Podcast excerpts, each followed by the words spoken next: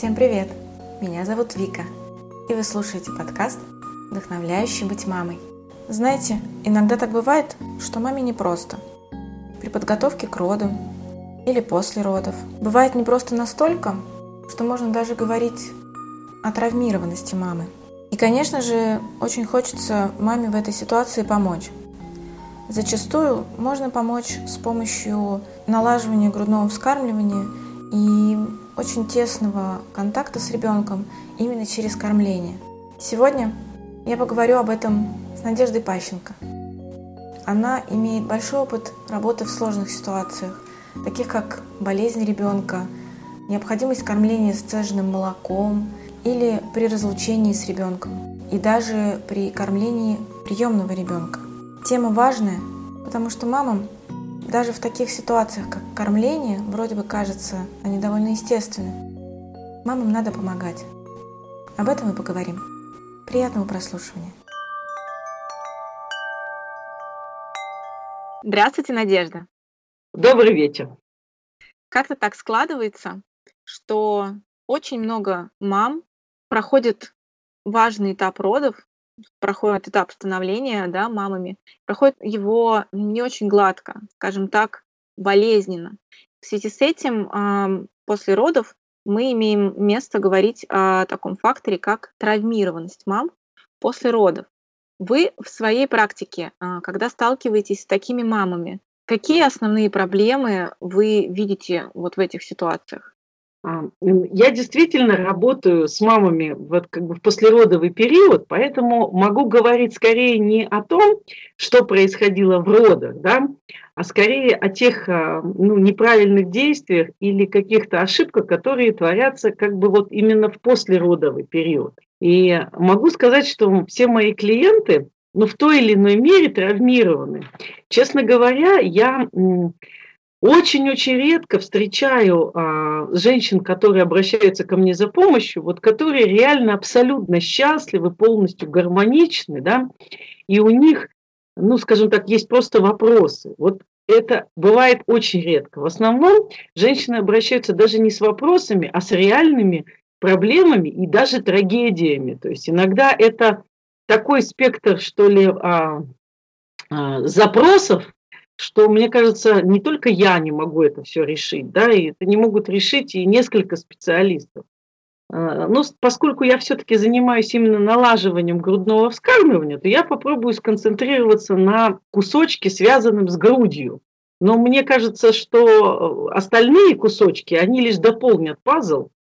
Ситуация в следующем. Вот основная проблема, которую вижу я, а, что у нас очень много курсов всяких разных подготовки к родам. И вообще пишут очень много про роды, про важность. Да? Но очень мало специалистов, которые беременную женщину готовят к ребенку. Вот понимаете, не к родам, а к ребенку. Честно говоря, у меня такое ощущение, что очень многие люди сталкиваются после рождения ребенка, сталкиваются такой, ох ты, а он, оказывается, есть хочет, а он, оказывается, еще растет. То есть многие просто, вот скажем так, а, готовятся именно а, к самому факту рождения. Я могу сказать, что роды настолько, ну, как бы такой основной, не основной этап, а просто начальный этап, и часто вот оказывается, что э, люди не готовы, их ожидания абсолютно не совпали с тем, что на самом деле есть. То есть им обещали счастье, да, радостного, улыбающегося малыша, у которого нет никаких проблем, да, ничего нигде не болит, все хорошо, а тут раз и выясняется, что он много плачет, что с ним надо что-то делать. И вот, то есть, вот такая вот э, ну, неготовность именно не к родам, а к малышу, вот, наверное, составляет большую часть проблем.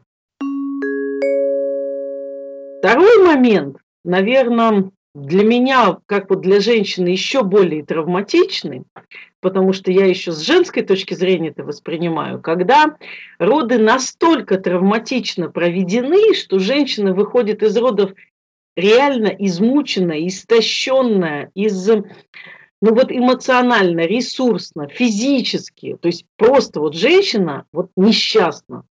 и она, у нее просто нет ресурса и силы заниматься ребенком в принципе. То есть ей, ей нужно заниматься. А ведь ребенок требует внимания. И вот, получается, очень многие проблемы спровоцированы просто тем, что женщина сама не в ресурсе. И она сама сейчас маленький новорожденный ребенок, который нуждается в любви. Вот такой спектр проблем. Ну и, наконец, третий спектр проблем, который из серии а, очень хочется сказать вслух, но вслух очень а, мало кто говорит. Что очень многие проблемы с, у женщин с грудью и с после, скажем так, с налаживанием грудного вскармливания связаны с, с неграмотными действиями медперсонала и реальными, ну, прямыми ошибочными действиями. То есть по-русски говоря, сами медицинские работники, которые принимают роды, провоцируют проблемы, которые возникают у женщин. Вот такой третий спектр.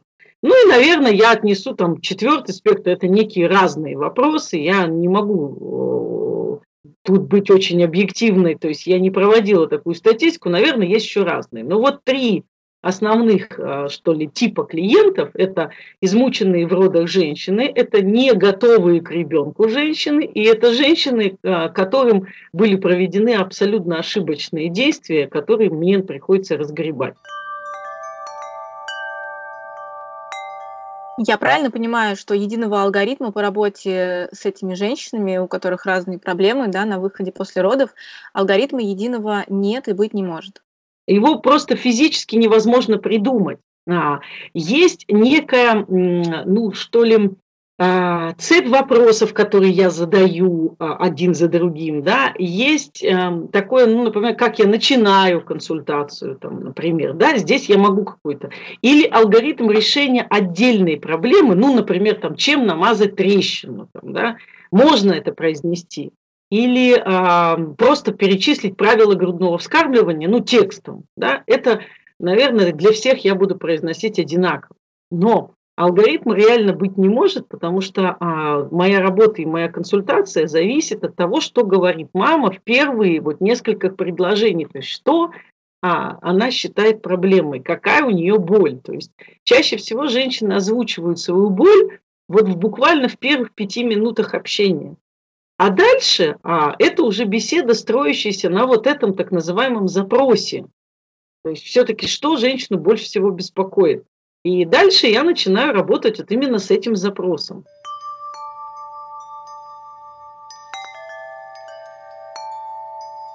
Я точно знаю, что встречаются женщины, у которых эм, настолько процесс родов был болезненный, вот как вы выше описывали, что настолько это все было жестко, больно а, по всем фронтам, и эмоционально, и физически, что после рождения ребенка они а, решают для себя этот вопрос таким образом, что этот ребенок будет первый и единственный, и последний. Потому что снова пройти через это они не готовы больше никогда путем работы вместе с вами над, над этой болью, есть ли вероятность, что однажды женщина пересмотрит свое решение, исправит свое отношение к происходящему и однажды снова захочет иметь детей? Ну, я думаю, что а, есть, конечно. А, я сейчас объясню даже в каком, в каком контексте. А, во-первых, налаживание грудного вскармливания тесно связано а, с урегулированием, ну, такого, что ли, выработки такого гормона, как окситоцин. Гормон окситоцин – это гормон, который вырабатывается у нас, и мы из-за него рожаем женщины, да, дальше у него дальнейшая функция, из-за него молоко выбрызгивается из груди, да, но мало кто знает, что у него есть еще а, очень важная эмоциональная функция. Гормон окситоцин а, – это гормон, он, зависимый очень сильно от эмоций, и, можно сказать, он, он ну, благодаря нему мы можем забывать очень плохие эмоции, благодаря нему можем, наоборот, помнить очень-очень что-то хорошее. То есть, если у женщины после того, как она была сильно травмирована, неважно где, и не только в родах, это и в жизни тоже, то есть, если человек перенес какой-то очень-очень тяжелый стресс, но впоследствии выбросы гормона окситоцина были постоянными, то есть э, ну, а, хорошими, то есть окситоцина много, то ну, у нее в памяти как бы это стирается. И, соответственно, роды плохие тоже можно забыть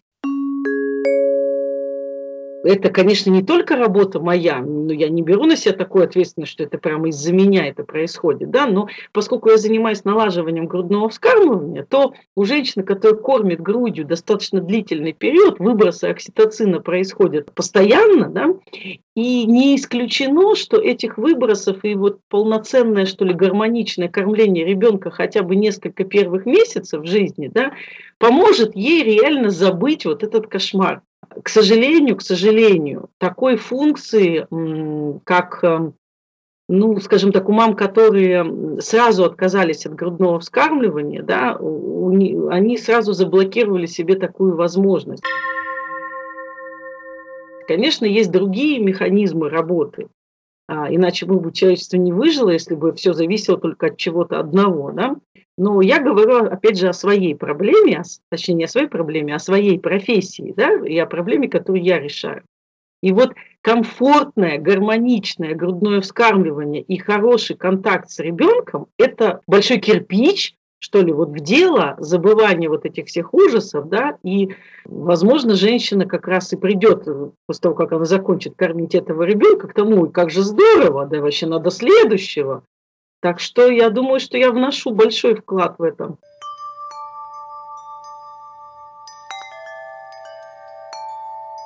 Скажите, пожалуйста, а как налаживание грудного вскармливания после родов помогает справиться с какими-то серьезными медицинскими вмешательствами в процесс родов и, как следствие, такой травмированностью женщин? Ну, конкретно на этот вопрос я не могу ответить, потому что все-таки, наверное, это нужно спрашивать а, конкретно врача-гинеколога, да.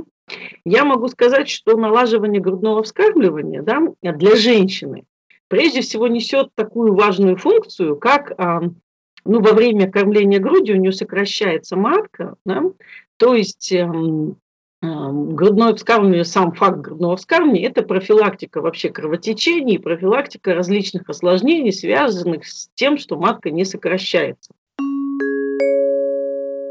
Поэтому первые прикладывания груди вот крайне важны для того, чтобы просто у женщины реально сократили, сократилась матка и закончились все послеродовые выделения.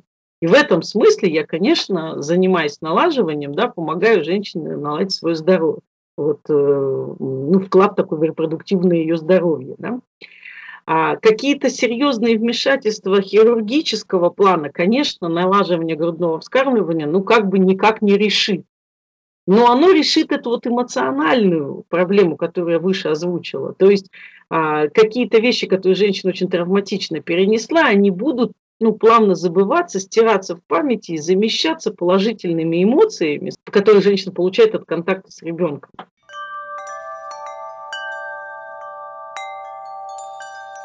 А как быть, если процесс грудного вскармливания у женщины связан с не очень комфортными ощущениями, может быть, болевыми, а может быть, чисто эмоционально некомфортно ребен... Э, кормить ребенка грудью и ощущать себя, скажем так, неким поставщиком еды. Такое тоже бывает. Вот поэтому я и говорю, что крайне важно для консультанта хорошего, да, это слышать запрос мамы. Поэтому, если у нее изначально настолько запрос на то, что я не хочу кормить грудью, то, соответственно, с этой женщиной я так с этим запросом и работаю. То есть мы не, я не занимаюсь переубеждением или тем более навязыванием своей точки зрения. То есть э, серьезный специалист в области грудного вскармливания, он слушает маму. И если мама не хочет кормить, а хочет, например, прекратить лактацию, я с ней работаю по этой проблеме, мы прекращаем лактацию. Другое дело, если у нее запрос все-таки в другом, она говорит, ей больно, то есть она хочет, но ей больно. Или она хочет, но чтобы было комфортно. Это уже другой запрос. Я тоже с ним работаю. То есть если женщине больно, мы ищем э, другие положения, да, а, обучают правильному прикладыванию. То есть это уже, скажем так, технические вещи ну, в моей профессии, которыми я и занимаюсь. В любом случае терпеть проблему ни в коем случае нельзя. Поэтому я слушаю, что у мамы за боль, и эту боль пытаюсь разгребать. Ну, боль в широком смысле слова. Поэтому А, да, бывает. А, и, и, и болевые ощущения и в сосках, и в груди, и эмоциональные. Конечно, с каждой женщиной, опять же, по индивидуальному графику и работаем. А, могу сказать точно, ну, как бы это для всех мам, что если вам некомфортно кормить, то нужно обращаться к специалисту, то есть нельзя терпеть. Вот терпеть любое, терпеть болевые ощущения физические или терпеть эмоциональную боль, да, то есть, короче говоря, если женщине плохо, да, и кормить грудью ей не нравится, неважно сейчас по каким причинам, то это обязательно, ну, следует э, исправить.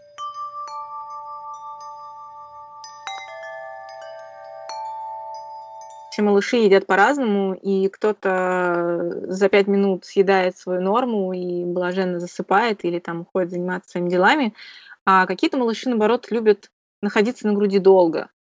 Причем часто это происходит в вечернее время или ночью, когда мама хочет спать. И как следствие наступает такой момент, когда мама кормит, кормит, кормит. Малыш вроде бы как уже поел и вроде бы как засыпает, но грудь продолжает быть во рту. И как только мама хочет грудь свою освободить, чтобы лечь спать, малыш просыпается, и а, ему снова, получается, надо дать, дать грудь, чтобы он уснул. И в итоге у мамы возникает острое ощущение, что она такая мама-соска. Мама инструмент, который постоянно у малыша во рту, и с этим ничего сделать не получается. А, например, ну, настоящую соску мама давать не готова, потому что она решила, что соску она давать не будет. Вот как вот с этим быть, когда ну, вот есть острое ощущение, что я сосательный предмет. Опять же, смотрите, какая проблема мама озвучивает. Значит, вы сейчас, а, ну, а, в этом вопросе есть некий результат, ну, то есть как это будет в конце. А надо разгревать причину. То есть, знаете, сколько озвучено. То есть, я хочу спать, да, не получается спать. Я хочу идти заниматься своими делами, а он меня сосет. Поэтому я и решаю вот этот изначальный запрос. Если вы хотите спать, не вопрос. Раз ребенок такой у вас требовательный, я вас научу спать с ребенком. Как можно и спать, и кормить. Это техническая задача. Дальше, если вам нужно заниматься своими делами, значит, мы организовываем рабочее место на кухне с подушками, с люльками, когда есть возможность и сидеть, например, за ноутбуком, и при этом заниматься ребенком. Да? А, учиться делать много одной рукой, пользоваться слингом, пользоваться различными приспособлениями. То есть, опять же, как мама озвучила запрос, то есть я хочу работать, то есть я же услышала, вот вы сейчас произнесли это как вопрос, да, я услышала другой запрос. То есть человека раздражает не то, что он соска, это, это вторичное. Человека раздражает, что он не может, например, работать и заниматься сведением баланса, потому что за компьютером сидеть неудобно с ребенком. Значит, мы начинаем искать, как решить эту проблему. В этом-то вся и суть профессионализма – это услышать реальный, настоящий запрос, а не то, что говорится уже на выходе.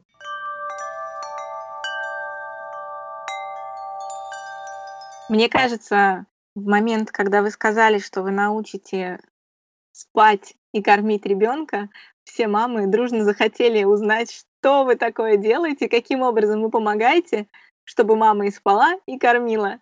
Мне прям очень интересно, как вы в этом вопросе помогаете и какие вы подсказываете ну, есть... действия и шаги.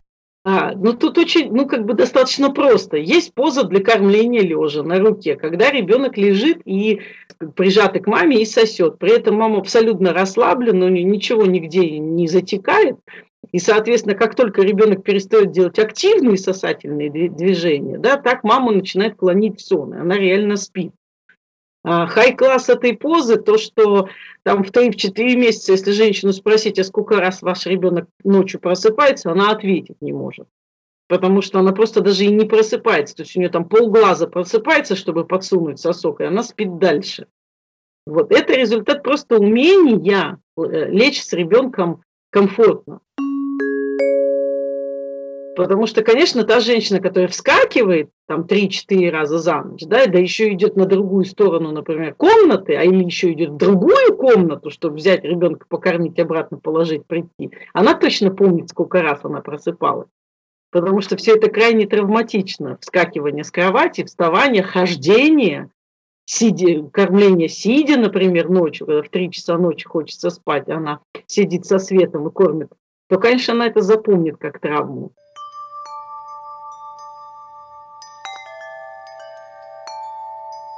Такой вопрос. Воспринимают ли женщины болезненно тот момент, ну вот на вашей практике, тот момент, что грудь у всех разная, и кто-то, может быть, свою грудь считает непригодной для кормления? Ну, это очень часто встречающийся такой миф, да, что вот моя грудь какая-то кривая, не такая, э, размер не тот, цвет не тот, форма не та, и что вот ребенок ее не любит, не хочет и так далее. Да, это, к сожалению, такая, ну, нередко встречающаяся фраза да, от мам. Но могу совершенно точно заявить, что, э, наверное, патологически неподходящих к кормлению грудей, ну, в принципе, не существует. Ну, не берем а, случаи каких-то травм, физических повреждений, ну, не связанных с физиологией, а ну, связанных просто ну, с травмированием. Да. Вот. А от природы, соответственно, любая женщина, у которой, в общем-то, является женщиной, то есть у которой грудь в принципе присутствует, и она была беременна и, корми, а, и родила ребенка, причем любым способом, да, она способна кормить. Другое дело, под разные формы сосков там может подходить немножко разные положения, то есть чуть выше, чуть ниже голову, чуть там выше, ниже локоть, там больше каких-то подушек, меньше подушек, то есть, эм, в общем, это уже, опять же, моя работа, то есть я прихожу, да, вот, а, и мы с мамой, слушая, опять же, вот запрос, да, с мамой подбираем позу под ее, ну, там, форму, Э, я не могу сказать, что прямо есть, я, точнее не могу вот сейчас вот заявить, допустим, при такой-то форме нужна такая-то поза. Я просто всегда подбираю. Вот бывает, знаете, вот усадил женщину, вот ей она как влетая вот сидит с ребенком, вот со стороны смотришь, вот полное ощущение, что вот это вот абсолютно гармоничная картинка. А иногда наоборот, вот даже вроде и держит, как бы ошибок каких-то таких не видно, и вроде держит хорошо, но вот неудобно ей. Ну явно неудобно. Это даже ну, со стороны видно, что человек весь напряженный, да, и вот я это начинаю исправлять. Может быть, мы а, спину по-другому расположим, там, ноги по-другому расположим. То есть каждый раз это тоже такой определенный эксперимент. И опять же могу заявить, что если кормить неудобно, да, надо это дело исправлять. То есть они терпеть, например, там, ну ладно, потерплю, там недолго еще осталось, да, надо исправлять. И я правильно понимаю, что иногда бывает исправление через просто отмену грудного вскармливания, когда прям совсем бывает неудобно, ну вот, все, не могу. Ну и так нет, наверное, и такие случаи есть. В принципе, у меня есть клиенты, которые ну, запрашивают конкретно, я не могу кормить, там, да, не хочу, ну, назовем это слово не хочу вот в широком смысле слова, да, и если я никаких других запросов не услышала, потому что она может говорить, я не хочу кормить, потому что, и после слова потому что следует четкий запрос, да, и мы этот запрос можем решить, тогда я его решаю. Если же это не хочу кормить, то да, мы занимаемся безболезненным, но максимально нетравматичным, мягким завершением лактации, да, и э, ребенок находится на искусственном скарме. То есть такие запросы есть. Ну, просто у меня конкретно таких клиентов единицы.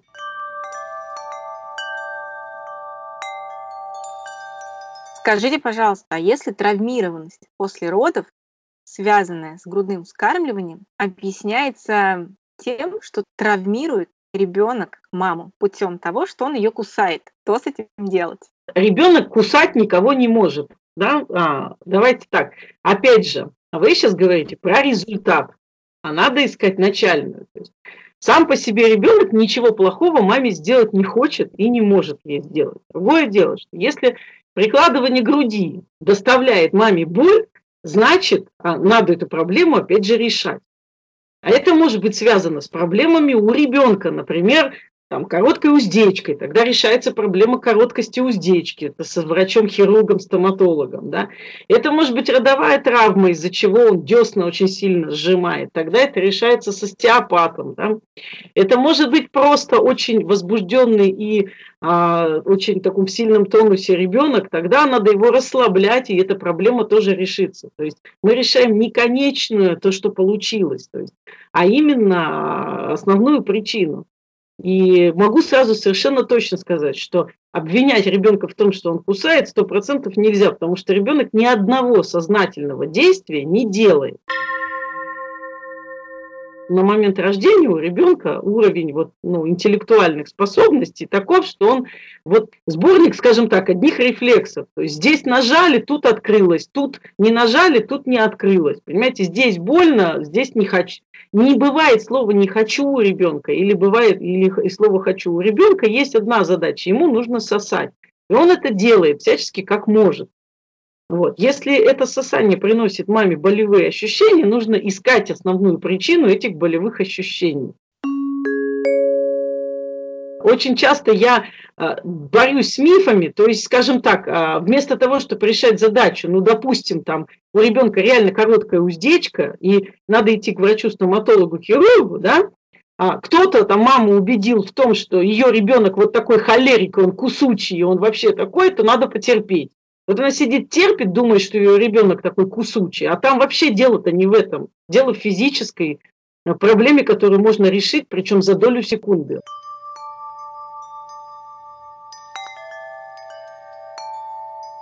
Мне кажется, многие мамы сейчас очень много говорят о таком подходе в родительстве и в материнстве с большим уважением к своему ребенку. Раньше, когда многие мамы уходили работать слишком рано, грудное вскармливание было таким, что, ну вот, все, мама понимала, что его надо заканчивать, и какими-то силовыми методами, там, перетягивания груди или там уезжания на несколько дней, чтобы подальше от ребенка он не вспоминал о том, что он хочет грудь, а, решал, решался вопрос отлучения от груди. Сейчас очень многие мамы заботятся о том, чтобы отлучение было максимально мягким, спокойным, подошло и маме, и малышу, чтобы, ну, в общем, все из этого процесса вышли довольными и счастливыми. Поделитесь, пожалуйста, секретом мягкого отлучения от груди и завершения грудного вскармливания. То, как завершать грудное вскармливание, сильно зависит от возраста малыша. То есть, если у мамы запрос завершить грудное вскармливание в три месяца, это одни действия, да? Если завершить в три года, это другие действия. В любом случае, прекратить лактацию можно совершенно мягко, да, это достаточно длительно, но мягко и максимально не травматично. А, опять же, а, нужно слушать, что мама хочет, то есть какой там запрос. К сожалению, например, если нужно прекратить лактацию из серии за два дня, то мягкое просто это физически не получится. Если у нас есть пара недель в запасе, то мы можем это сделать мягче и для ребенка, и для мамы. Ну, общего алгоритма, опять же, здесь не, мо- не может быть. Ну, вот совсем-совсем общий алгоритм – это сокращение плавного у ребенка а, количества прикладываний. И у мамы сокращено, ну, соответственно, происходит тоже сокращение количества прикладываний. И если грудь еще беспокоит и переполняется, да, то э, мы будем сокращать еще и постепенно сцеживания, которые ей могут быть назначены. Но здесь тоже я не могу произнести вам алгоритма реально, потому что, вы смотрите, обращается ко мне мама, например, там в три года, у нее там одно прикладывание в сутки, она хочет прекратить. Так это просто одномоментно прекращается, и получается, ну, в общем-то, ей 2-3 дня потерпеть это ну, от, после того, как она всего-то один раз прикладывала груди, и все, и на третьи сутки у нее, в общем, уже никаких болевых ощущений нет. То есть, ну, можно сказать, ничего делать не надо, да? Если маме там 8-9 месяцев ребенка, у него там 10 прикладываний в сутки, и маме нужно за две недели, например, прекратить, тогда, к сожалению, без сцеживания мы не совсем не можем справиться, и будем маму ну, медленно, но верно за несколько дней снижать сцеживание, пока не сойдет на нет. А, могу сказать совершенно точно, что перетягивание груди, как бы это, конечно, пережиток и, в общем, очень опасно делать, да, что касается ребенка, то, наверное, здесь лучше вопросы к психологу, потому что ну, чем резче закончено грудное вскармливание, тем тяжелее, конечно, ребенку. Но на момент, скажем так, обращения ко мне по поводу отлучения от груди крайне важно вот эта вот стадия, на какой стадии у них сейчас грудное вскармливание, сколько раз ребенок прикладывается, то есть насколько сильно он зависим от груди, а, то есть э, насколько часто у него были разлуки с мамой или их не было совсем. А, да? Вот, и от этого зависит наш алгоритм. Ну, в общем-то, могу сказать, что от двух недель до двух месяцев примерно ну, в каждом конкретном случае можно лактацию прекратить, ну, как мне кажется, очень даже безболезненно.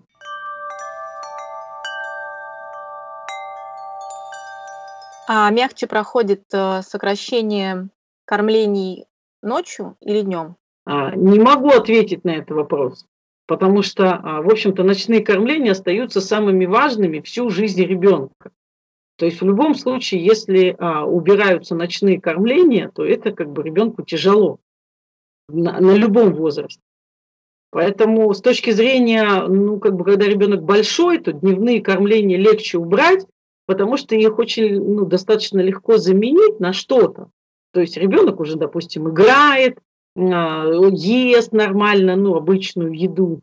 То есть он может пить, ну, там, воду, например, да, из стакана, ну, или из паильника. То есть, а, в общем-то, в дневное время ребенок может а, как-то удовлетворять свои потребности, ну, скажем так, по-другому. То есть ночью, если у него было сосание, да, то ему, конечно, ну, как бы его очень сложно чем-то заменить. И с этой точки зрения ночные кормления, ну, сократить труднее, чем дневные. Но опять же, очень сильно зависит от возраста.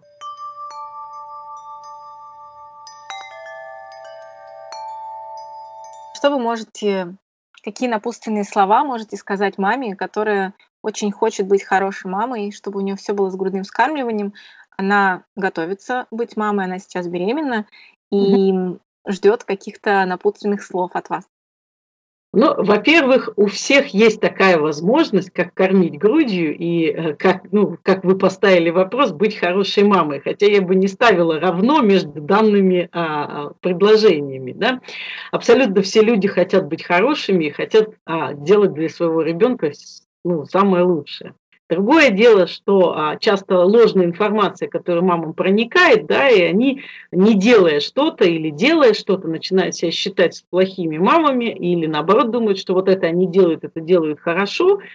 Поэтому основное напутственное слово, во-первых, как бы, ну, реально готовиться к появлению ребенка, да, и обращаться к специалистам, если проблема есть. То есть если где-то что-то болит или не нравится, нужно обязательно это решать. То есть терпеть точно нельзя.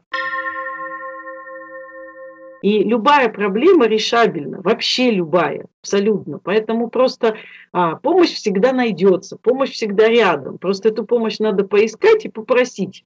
Вот. Могу сказать, вот еще бы я бы добавила такой момент, что не нужно стесняться своих чувств. Вообще любых чувств не стоит стесняться.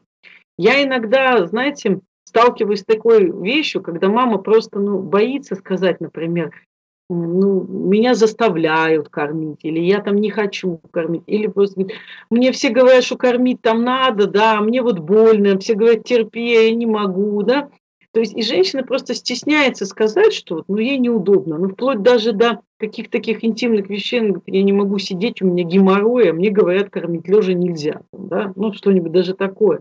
Вот я могу сказать, что ну, нельзя своих чувств стесняться. То есть реально хороший специалист выслушает. Я никогда в жизни не выскажу мамы, маме какую-нибудь такую вещь, что это она какая-то такая ненормальная дурочка и что-то там не так делает. Да? Вообще никогда. То есть я решаю ту проблему, которую она озвучивает. То есть неудобно сидеть, посадим удобно. Неудобно лежать, положим удобно. Да? Больно кормить, поищем, чтобы было не больно. Да?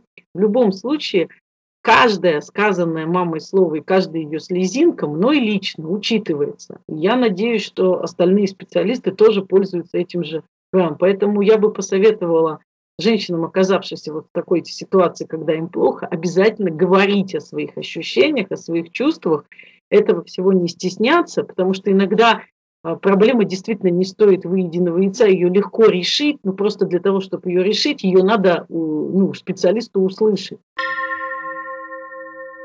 А в целом а, а, у каждой из сейчас на данный момент беременной женщины прекрасная грудь, прекрасное тело, соответственно, совершенно прекрасные две груди, две руки а, и желание кормить и ухаживать за ребенком. И все это вместе с помощью специалиста можно облечь в такую комфортную оболочку, чтобы материнство стало, ну, если не прям курортом, да, то, по крайней мере, не неприятной процедурой, а очень а, комфортной.